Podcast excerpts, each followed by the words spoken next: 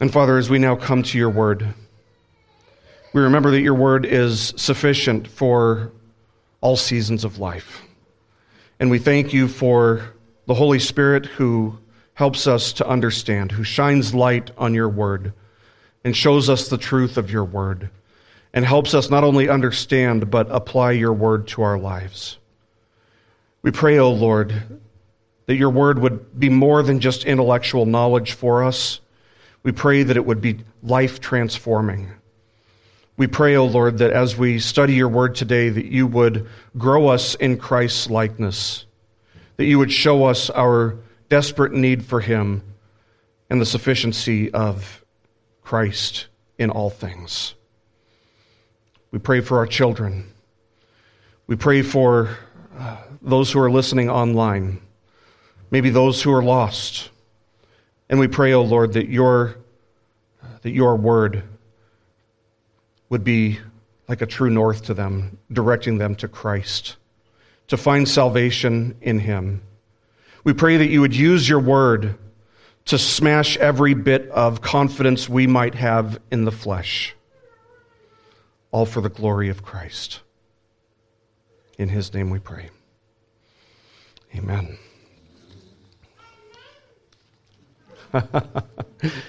Well, if you have your Bibles, please turn with me to Psalm 36. If you can believe it, I, I, and I, I, just thought of it for the first time this morning as, uh, as I was getting, uh, getting ready for church.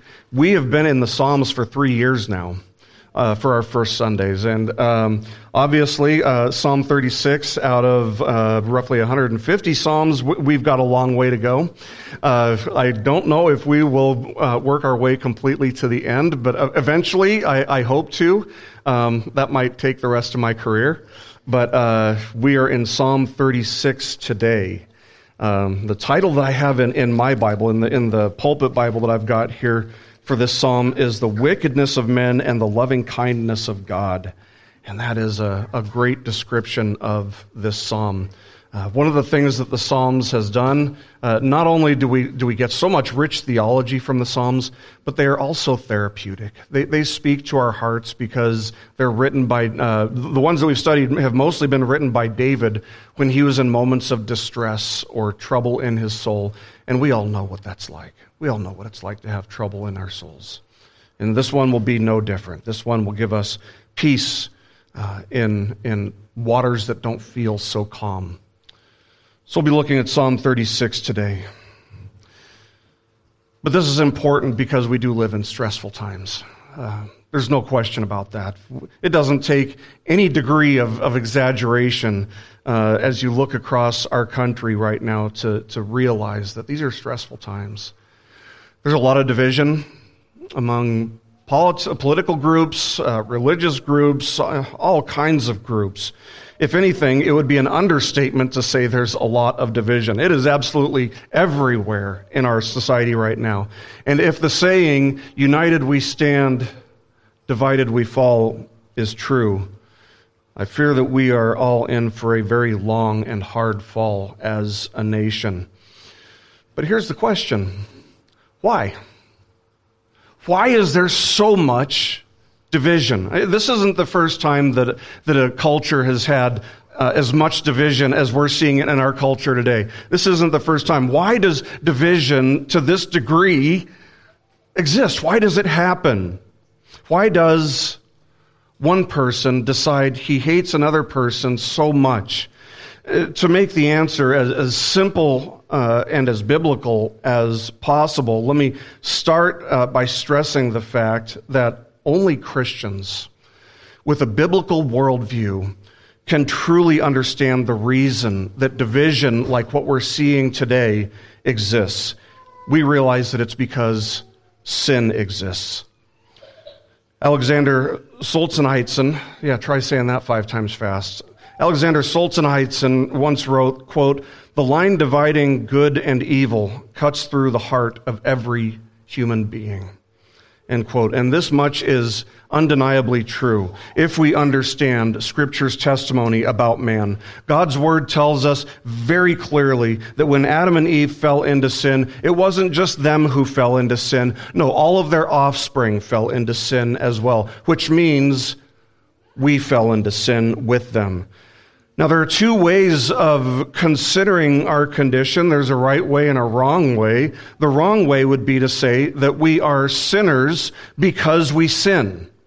That's a pretty common way of looking at it. We're sinners because we sin. That is to say that we are not sinners by nature. Rather, people are basically good. People are born innocent. Babies are completely innocent. But when we do what is bad, when we sin, that is, we, we suddenly meet the criteria for being labeled as sinners. That's the wrong way to view our condition. The right way of viewing our condition is to understand that we sin because we're sinners. And there's a huge difference between those two positions.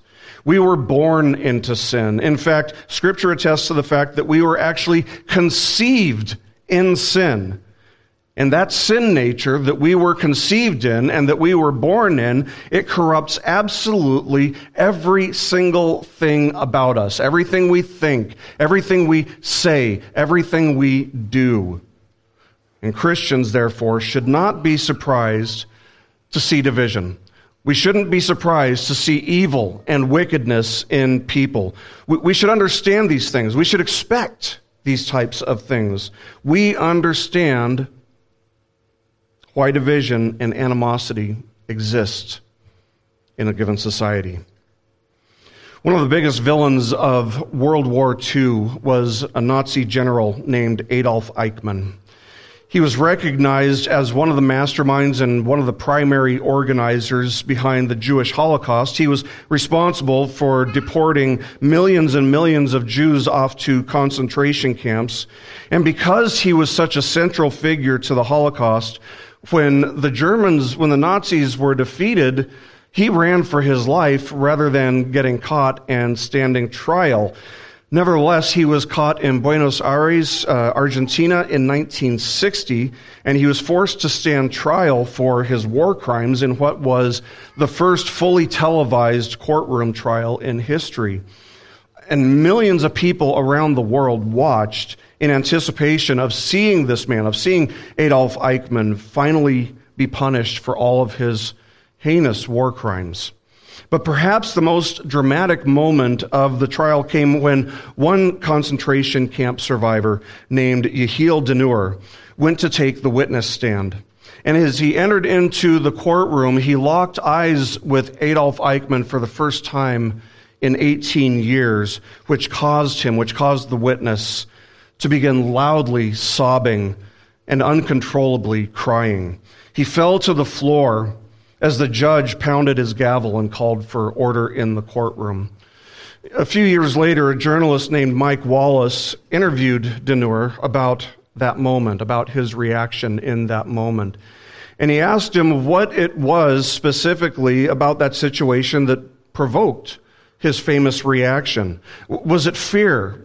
Was it hatred? Was it just having a flood of traumatic memories come rushing back to him? No, it was none of these things, according to Denur. In Denur's words, he said this. He said, quote, I was afraid about myself. I saw that I am capable to do this. I am exactly like him. End quote. Mike Wallace summed up Denur's startling realization with these words. He said, quote, Eichmann is in all of us. End quote. And many people will not accept that truth. That will sound, sound like absolute nonsense to a lot of people. And that's because sin tends to cause us to see the sin, the horrible sins in other people with 2020 vision, and yet it tends to make us blind to our own sin. Sin will only fully allow us to see the enemy in somebody else. It won't allow us to see the enemy in the mirror, as if we're somehow immune to the problems in the world that we would be so quick to find in others. The effects of sin are found in every single one of us, friends, and they are heinous. they are horrible. Eichmann really is in all of us because sin is in all of us, and all of us have inherited Adam's fallen nature. The proof for this, yes, is found uh, from the beginning of Genesis, uh, Genesis chapter 3, through to the, the end of Revelation when, when sin in Babylon is destroyed.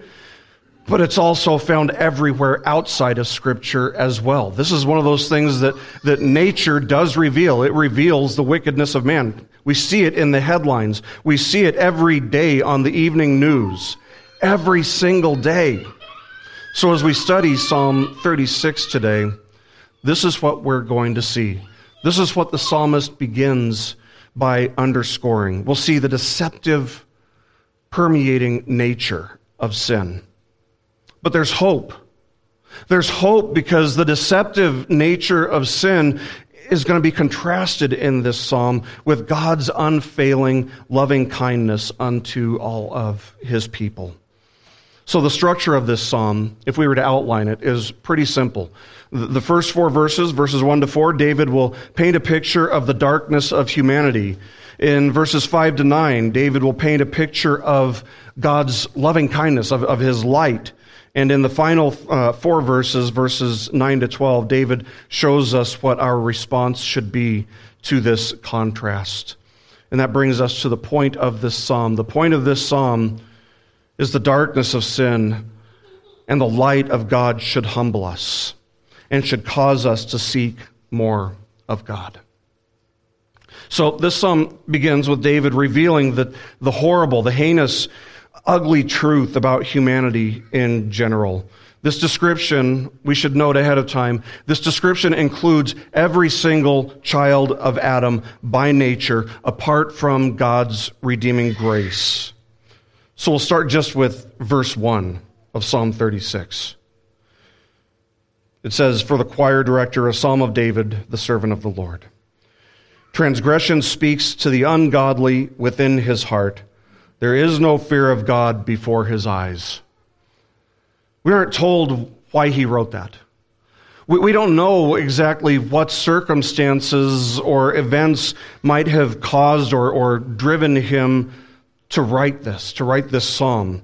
And I suspect that that's because there didn't need to be any specific event that motivated David to write this song. There didn't need to be a specific set of circumstances. It was everywhere around David then, just as much as it's all around us today. All David needed to do was take a glance at God's word and take a look at the world around him, and he would find all of this information to be abundantly true. As he thought his way through all the events in his own life, he would have seen these principles that he records here in this psalm to be completely and unequivocally true. If you've ever wondered why we sin, here it is. You ever wonder, why do I sin? It's right there in this first verse. We don't sin because we're ignorant. We don't sin because we're stupid, as if the solution would be just educating us and, and we'd be good to go. We don't sin for those reasons. We don't sin because we learned it from our environment. That's a popular theory today that I'm a product of my environment. My, my environment was rough and so I sin because of what I learned in that environment. As if putting us in a new environment is going to change that about us. No, let's remember the environment that Adam and Eve sinned in. They were in perfection. They were in paradise. It has nothing to do, ultimately, with our environment. And sin cannot be eradicated through legislation or by progress, either technological or social. We sin because, as Solzhenitsyn said, the line dividing good and evil cuts through the heart of every human being. We sin because sinful desires reside within us and they speak to us, and we listen. That's why we sin. Transgression speaks to the ungodly within his heart. That's true of all of us. And we are always, by nature, more than happy to oblige and obey exactly what it tells us to do. Pride would have us point fingers and say, well, it speaks more loudly to, to so and so than it, than it speaks to me. But we only do that because we're listening to that voice within us and we're deceived by it. We're so deceived by it. The text says transgression speaks to the ungodly within his heart. But what's interesting to note in, in that one line is that a literal translation would not say uh, it speaks within his heart. A literal translation would say transgression speaks to the ungodly within my heart. He's referring to himself as ungodly. David is implicating himself here. He realizes that sin isn't just a problem for the mass murderers and for the child molesters and for the rapists and, and all the, the terrible sinners of the world. Wouldn't it be so easy if that were the case? No, David, the only person who gets referred to in Scripture as a man after God's own heart, David implicates himself. He recognizes that sin was just as much a problem for him as it was for anyone else. And so he's not just describing the most obviously evil and wicked uh, aspects of society or people in, uh, in human history. He's describing the condition that every single son of Adam is born into. And so the person who's humble and wise will be able to say, I'm the worst sinner I know. I'm the worst sinner I know. And the wise man will mean every single word of that in the fullest sense. I am the worst sinner I know. Are you able to say that about yourself? That's why Paul would refer to himself as the chief of sinners. In fact, as his, uh, as his journey uh, in growing in Christ's likeness progressed, he became more and more convinced of this. He started by, by saying, I'm, I'm the least of the apostles, uh, to saying, I'm the chief of sinners at the end of his life. The fact that we are so eager to lend our ear to sinful temptations within us has an immediate effect on our lives. It has a very dangerous effect on our lives. And that effect is that we do not fear God. We do not fear God. It's, it's, it's not just that we don't fear Him enough. It's not just that we don't fear Him the way that we should, although those things are certainly true. No, David says there is no fear of God before His eyes. None. This is another reason that we can know that David is referring to all of humanity. Because this verse, you might recognize it, it's quoted in Romans chapter 3 when Paul was giving God's indictment against the whole human race. This is what Paul writes in Romans chapter 3 verses 10 to 18. He writes, There is none righteous. So he's talking about everybody. This isn't just a few. This is everybody. There is none righteous, not even one. There is none who understands. There is none who seeks for God. All have turned aside. Together they have become useless. There is none who does good. There is not even one. Their throat is an open grave. With their tongues they keep deceiving. The poison of asps is under their lips, whose mouth is full of cursing and bitterness. Their feet are swift to shed blood. Destruction and misery are in their paths, and the path of peace they have not known. And then verse 18, Romans chapter 3, there is no fear of God before their eyes. He's quoting from this psalm. Now, what's interesting here is that David doesn't use the same word for fear that is usually used in reference for God. The word that he uses here is pahad, which means terror or dread. Whereas the word used elsewhere, like for example, in Proverbs, um, you know, where we read the fear of the Lord is the beginning of knowledge, uh, the word there is yirah, uh, which means respect or reverence.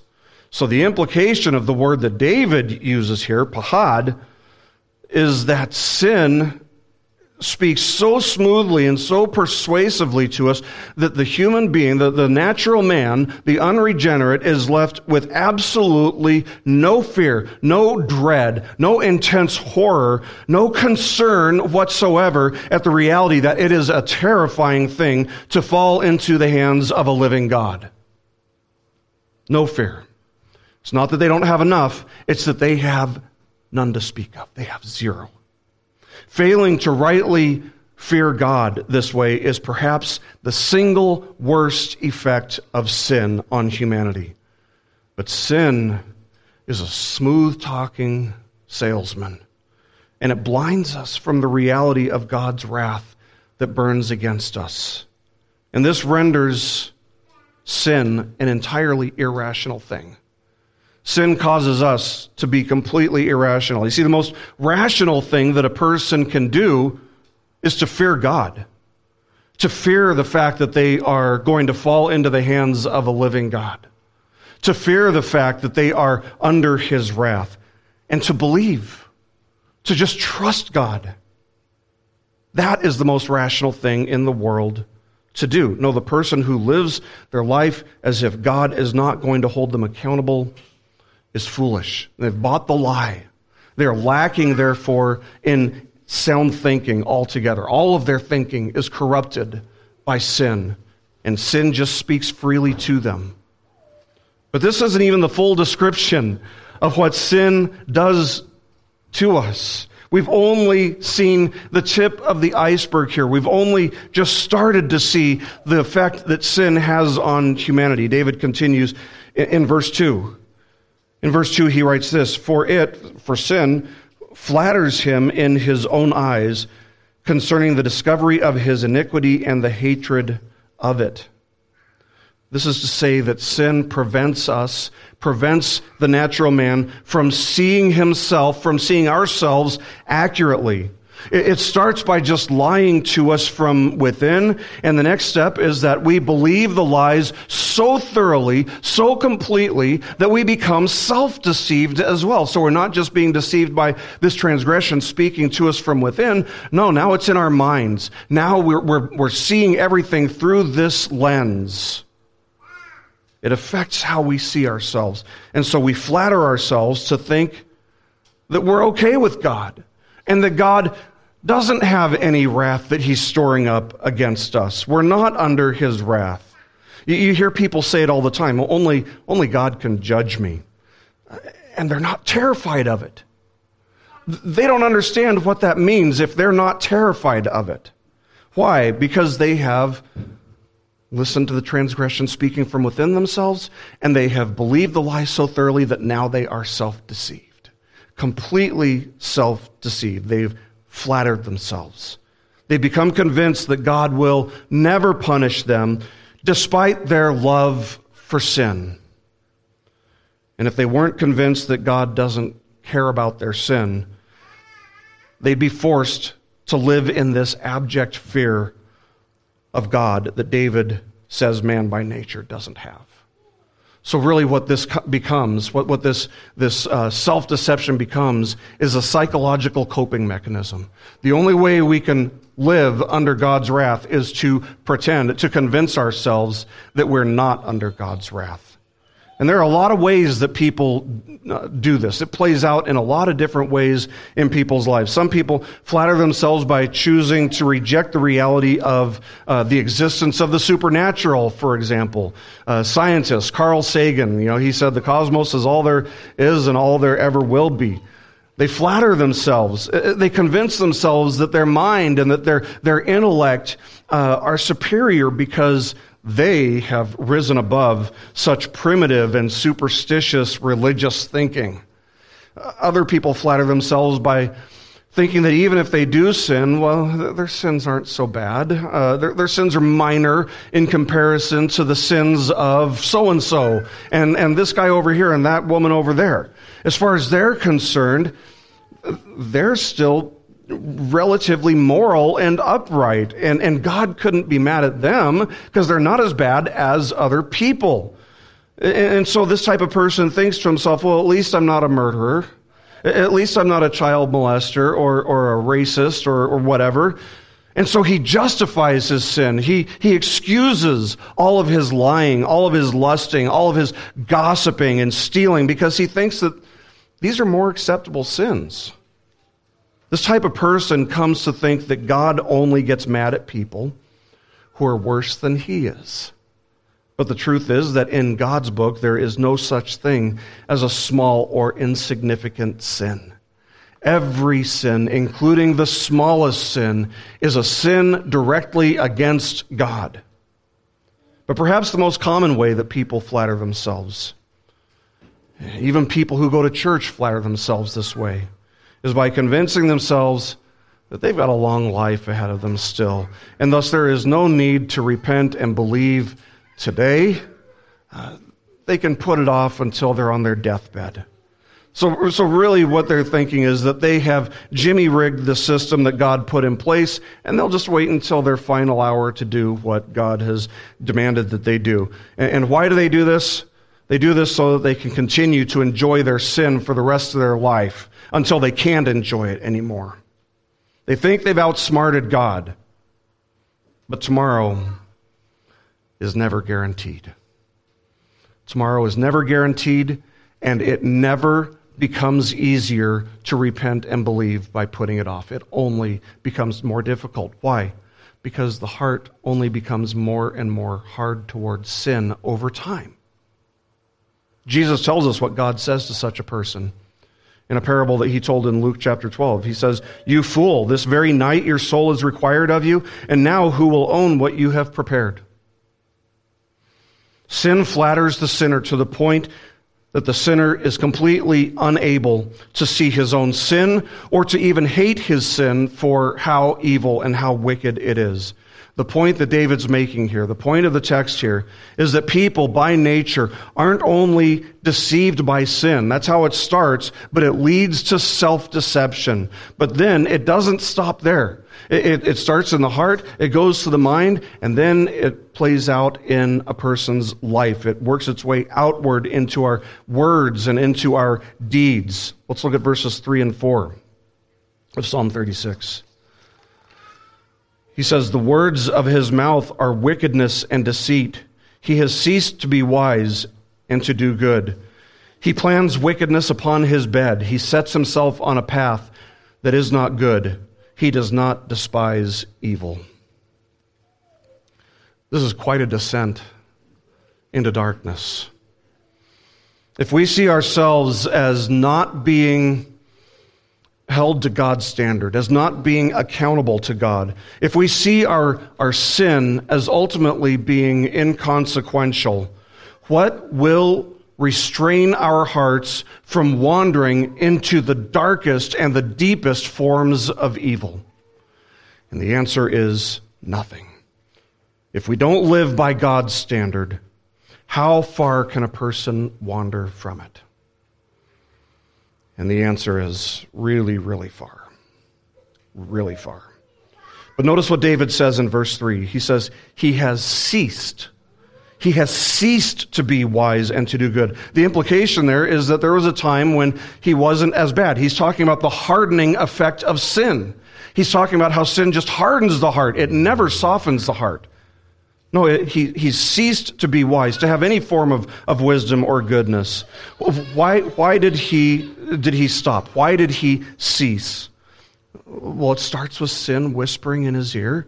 It follows with him believing it and flattering himself that his sin isn't that big of a deal with God and that God isn't going to judge him for it. And so sin hardened his heart and took him to deeper and darker places than he realized it would. That's what sin always does. It doesn't take you where you think it's going to take you. It's going to take you farther.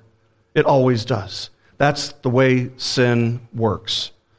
And so this man that David is describing, the natural man, doesn't just get up on the wrong side of the bed, so to speak. Rather, before he even sets his feet on the ground, he's plotted his course for the day down a dark and wicked path.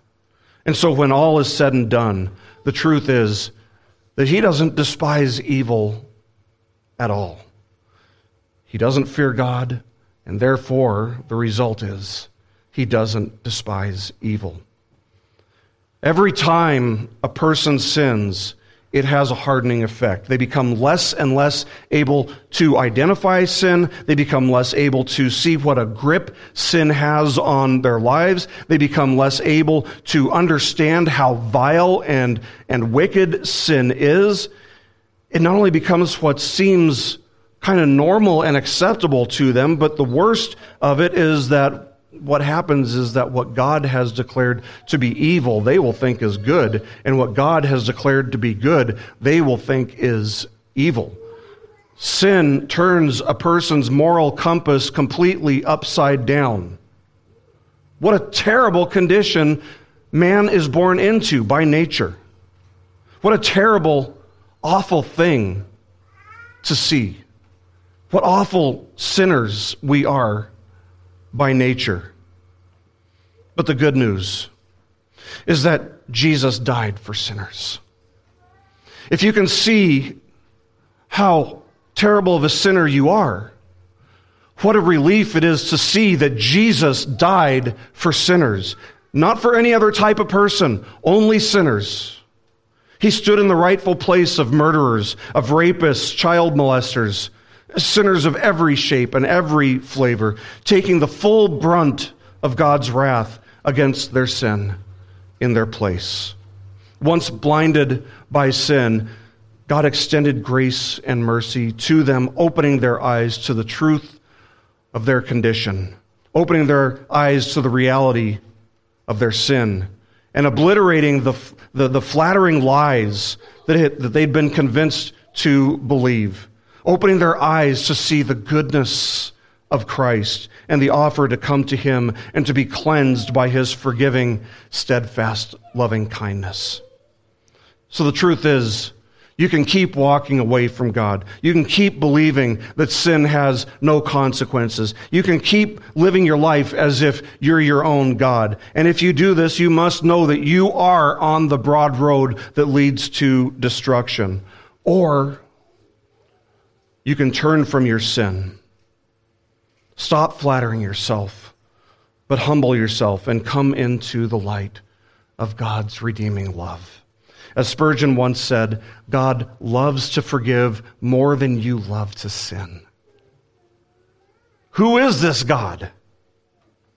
That's the question that the sinner has come to the startling realization must be asking themselves at this point. Who is this God? See, this opening section, it doesn't feel too good. It's not very popular with people. If you present it to them, you're not going to get a round of applause because people hate the truth about themselves. See, this opening section is, is designed to work like kind of a, a glass of, of cold water just being splashed in your face, waking you up sobering you up. It's a startling and, and, sobering glimpse of, of who we are by nature. it's completely opposed to the lies. It's, it's designed to break the lies that humanity by nature has believed. It's, it's designed to humble us and to shatter any and all confidence a person has in the flesh so that we may truly see our need for grace so that we may truly see our need for a Savior, so that we may truly see our need for God. Who is this God? And David tells us who this gracious and merciful God is in the second section of this psalm, which is found in verses 5 to 9. So we'll start with verses 5 and 6. David writes this He says, your loving kindness, O Lord, extends to the heavens. Your faithfulness reaches to the skies. Your righteousness is like the mountains of God. Your judgments are like a great deep. O Lord, you preserve man and beast. In these two pretty brief verses, David mentions actually five very important things for the person who has come, become aware of their sin to know about God. We call these attributes of God. Now, if you're the type of person who likes to, to write things in your Bible or to circle or to underline in your Bible, circle loving kindness. Or if you're reading the, the ESV, uh, you know, you can circle or underline steadfast love. It's the same, uh, same word there. This is clearly an important aspect of God's nature for sinners to be aware of because David refers to God's loving kindness or steadfast love, depending on your translation, three times throughout this psalm, as if to underline it or circle it for us in our Bibles. Now, the Hebrew word, you might already know what it is. You might have already guessed what it is. It's one that we have seen repeatedly throughout our study of the Psalms. It's kind of a string that weaves its way through all of the Psalms. It is chesed. One of those words you got to say in the back of your throat. Chesed. That refers to God's covenantal love.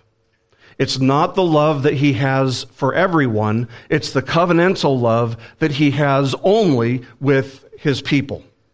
It's, it's not that God doesn't love all people, he does, but there's a certain type of love, a chesed, uh, steadfast love, that he extends only to his people. See, people have this idea that because God is omnibenevolent, because God is all loving, he must love all people equally. And that just isn't true. He doesn't love all people equally. He has a different love. He has a special love. He has a covenantal love for his people, for those who love him and fear him rightly. And, and, this only makes sense to us since we're told to, to love people, right? But if I love all women the same way that I love my wife, you'd say, There's something wrong with you, Pastor. And rightly so. And it's the same with God. He's got a special love toward his bride, toward his people, that he doesn't have toward the unregenerate man. When David says that God's covenantal love or his loving kindness extends to the heavens, he means that it is greater than the sins of his people. He means that his covenantal love has no end, that it's like a, a sea of mercy and grace that has no shores. It's a love so great, so deep, so wide that it cannot be measured, that it cannot be contained.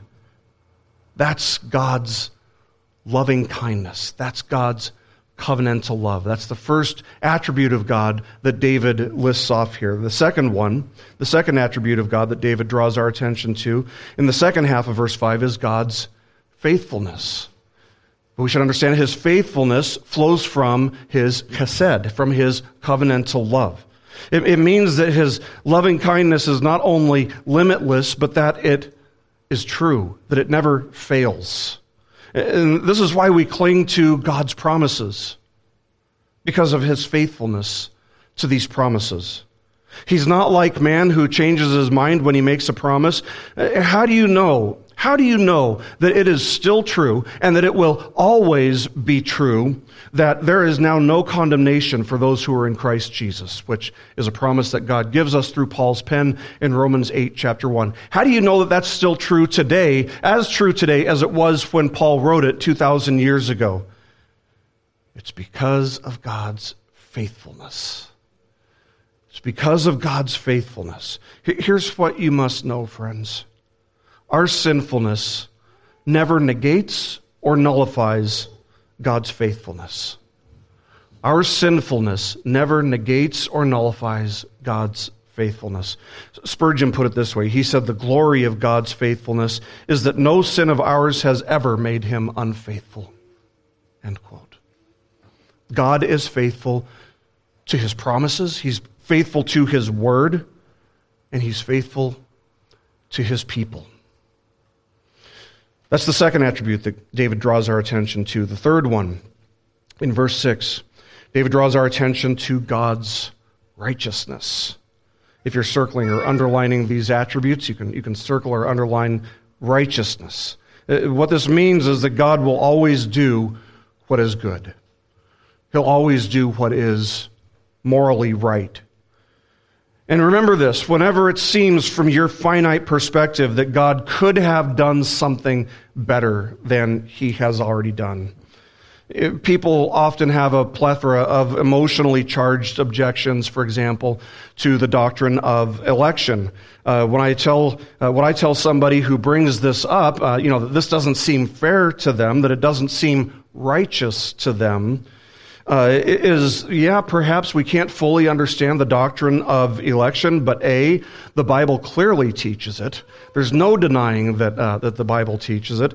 And B, if it seems less than good or right or righteous to us, remember that God always does what is good and right, even when we don't understand. God is always righteous. That's the third attribute. Fourth, uh, David mentions God's judgments. You can circle judgments. God is a God who makes judgments. And David says they're like a great deep, which means that God's purposes and his plans aren't shallow, aren't superficial, aren't spur of the moment or, you know, uh, or, or just arbitrary. No, God sees to the depths of every situation. He can see to the depths of our hearts. His judgments are not superficial. His judgments are deep. Fifth and finally, David wants us to know that our God is a Savior and sustainer. He not only cares for and sustains uh, the irrational and, and unintelligent beasts and animals of the field, but He cares for, He sustains, and He provides for man's needs as well. Jesus taught in the Sermon on the Mount He causes the sun to rise on the evil and the good and sends rain on the righteous and the unrighteous. That's from Matthew chapter 5, verse 45. And David's desire in, in listing out these attributes, and my desire today, friends, is that you would know this God that David is talking about, that David is describing here. That you would love this God, that you would serve and worship this God as he is worthy of. He is a good God. He is a gracious God. And when you aren't sure what God is up to, when you see things around you just falling apart and you're not sure where everything is going, you're not sure exactly what God is doing, here's what you must do. You must fall back on who God is. When things don't make sense, when God doesn't make sense, fall back on who He is. It's very important to understand and to, to know these attributes of God. Even though we deserve His wrath, He lavishes us with His grace and pours out His blessings on His people. So, having listed five attributes of God, David will now continue by listing five blessings that he bestows upon his people. And these are blessings, again, that the natural man does not receive. The natural, man does not know or understand. These are only blessings that God bestows upon his people, those who, to whom he has extended his hesed, uh, loving kindness. Let's look at verses 7 to 9. David continues, How precious is your loving kindness. There it is again. How precious is your loving kindness, O God and the children of men take refuge in the shadow of your wings. They drink their fill of the abundance of your house, and you give them to drink of the river of your delights. For with you is the fountain of life. In your light we see light. So, the first blessing that David says that God bestows upon his people is the blessing of refuge the blessing of refuge. The Hebrew word that gets translated refuge literally means to put trust in. And that's why the, the King James Version, for those of you who are maybe a little bit more old school, although there are some new, new school people who like the KJV, uh, which says, The children of men put their trust under the shadow of thy wings the picture here that David is giving us, the picture that this word provides for us, is of a mother hen who hides her chicks under her wings as a means of protecting them from danger. And mother hens are famous for uh, the fact that they will do everything that they can to protect their chicks in this way, even if it means giving their own life while doing so, which is exactly how God has provided refuge for us in sending his only Son, the Lord Jesus Christ, to give his life in the place of sinners. 2 Samuel chapter 22 verse 31 says that God is a shield to all who take refuge in him. A refuge from what? Some might ask. Not the problems of life necessarily, because we, we still experience those things, although He gives us strength in those situations. No, God is first and foremost a refuge from God Himself for His people. Refuge from God's certain wrath. There's a storm of God's wrath that is brewing and it's coming, and the only place to take shelter from it, the only place to find any sort of protection from it, is found by believing in Jesus Christ. What could possibly protect you from God's wrath except for God Himself? It only makes sense. In Christ, the solution for this is found. In Christ, God took on flesh and lived a sinless life, the life that He demanded from us, but which we could not and did not live up to. This is called Christ's active obedience. He was obedient to the will of the Father. He upheld the law perfectly. But he also died a sinner's death. He died the death that we deserve, and in doing so, he not only satisfied God's holy wrath against our sin, but he also took our sin upon himself, and in exchange, he clothed us in his own perfect righteousness.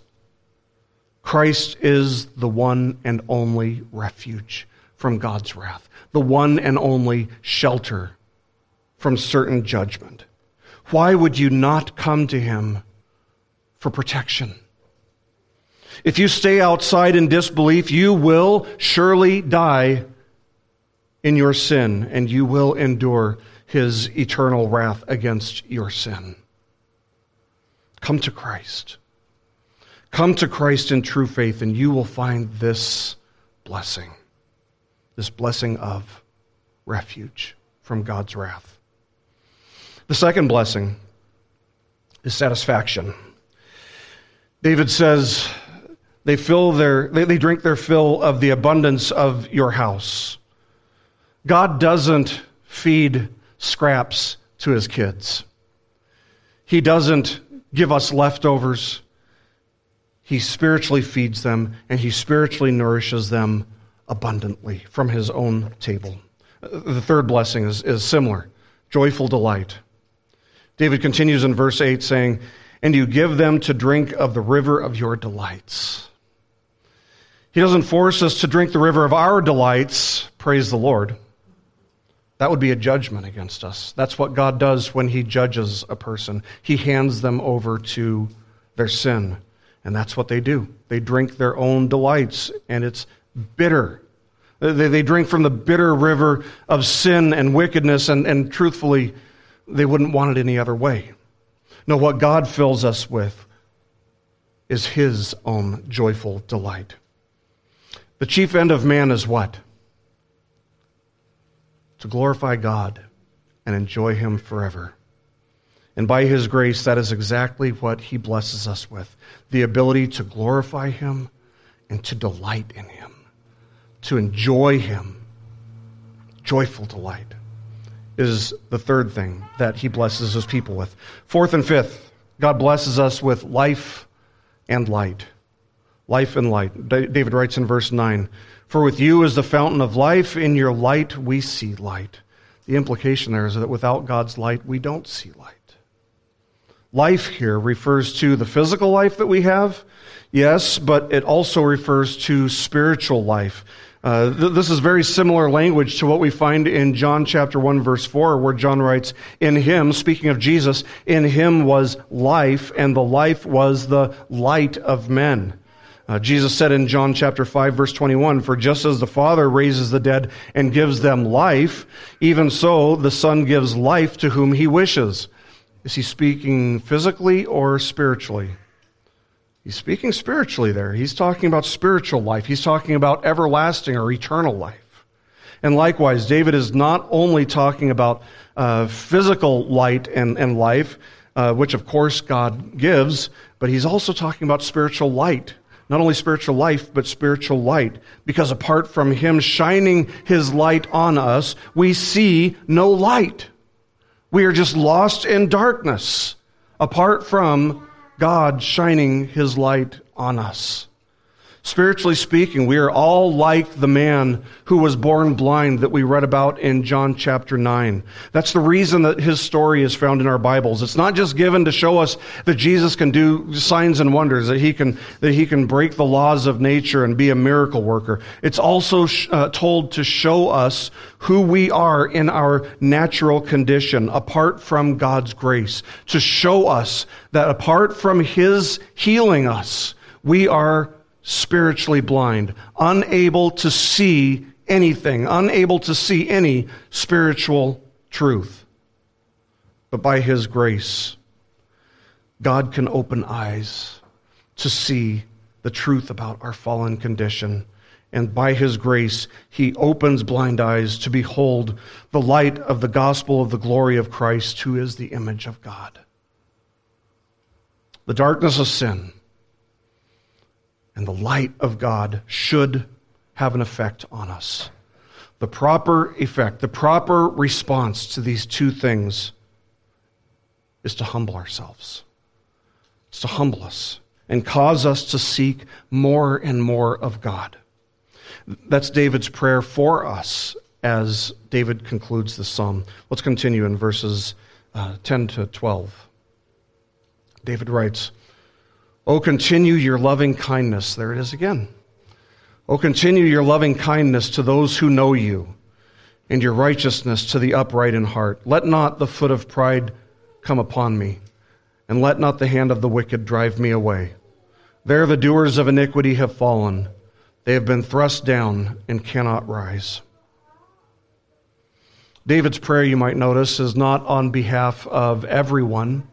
It's not on behalf of all of humanity. It's not on behalf of fallen humanity.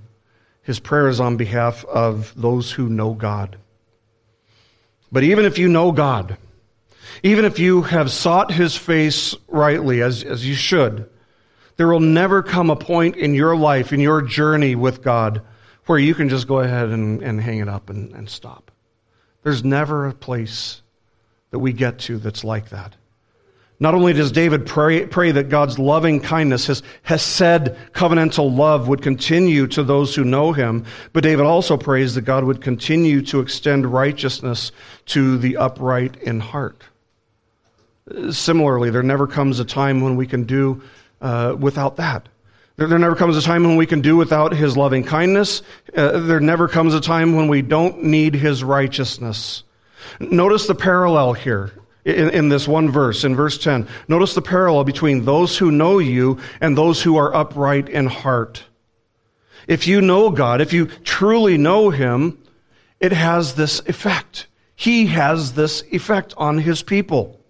It won't just result in an outward form of righteousness. That's easy. You can, you can train a monkey to do that. You can use behavior therapy to teach a sinner to sin less. Just give them a shock every time they do a certain sin. Eventually they'll stop. The real issue isn't outward sin. The root problem is that the person who isn't upright in heart uh, it plays out in their lives, who isn't outward, outwardly righteous, it's got a root problem in their hearts. It's the fact that the dividing line of good and evil cuts through every human heart. If your righteousness is only outward, it's an act. It's a facade. And it's only a matter of time until sin affect, affects you outwardly because you haven't dealt with the root of the issue. While God is able to make us upright in heart, to cause us to be upright in heart, and to cause us to be reconciled with Him, to be at peace with Him, one of the effects of inward and outward righteousness is that it will invariably stir up the hostility and the animosity of those who have no uprightness of heart. And that is why division exists. David thus asks to be protected from the schemes and actions of sinful people. He prays, Let not the foot of pride come upon me, and let not the hand of the wicked drive me away. Drive me away from what? From God. From God. David's prayer is that God would not allow David to fall and to be swept away by sin with sinful people who hate God. His prayer is that God would protect David from going back to being who David was back in verses 1 to 4. The wicked would love for David and any righteous person to fall. They'd love to laugh at God by causing God's people to fall into sin. And David knew the weakness of his own flesh. Oh, David knew. But he also knew that God was more than capable of preventing the hand of the wicked from driving him away from God. Remember what David remembers here in this final verse. He sort of prophetically sees the place where his persecutors would meet their end and come face to face with the God they spent their lives denying and hating and running from. They are blinded by sin just like you once were. And the day of judgment is coming. Wicked people are going to do what wicked people are going to do. What else would you expect? But how are they going to change? How does anybody change from wickedness to being upright in heart? By hearing the gospel. By hearing the gospel. And so, friends, if you're afraid of being driven away from God, as you should be, as David was, pray for opportunities to share the gospel with those who hate you and who would drive you away from God. They would take delight in it, yes. Pray that their delight would be in God rather than in mocking God. The psalm gives us the right perspective of reality, friends. This is the right perspective of reality. It doesn't elevate man, it tells us the truth about ourselves. It doesn't lower God, it tells us the truth about Him too. This is what good theology does. It keeps man low and it keeps God very high. And I pray that this psalm would give you a right and biblical view of yourself, of your neighbor, and of God. I pray that it would destroy any and all confidence you might have in the flesh before God and that it would convince you to place the full weight of your confidence on Christ. In light of these truths, I implore you to seek more of Him. You can't ever reach the point where you've had enough of Him. Glorify Him, delight in Him, and enjoy Him forever. Let's pray.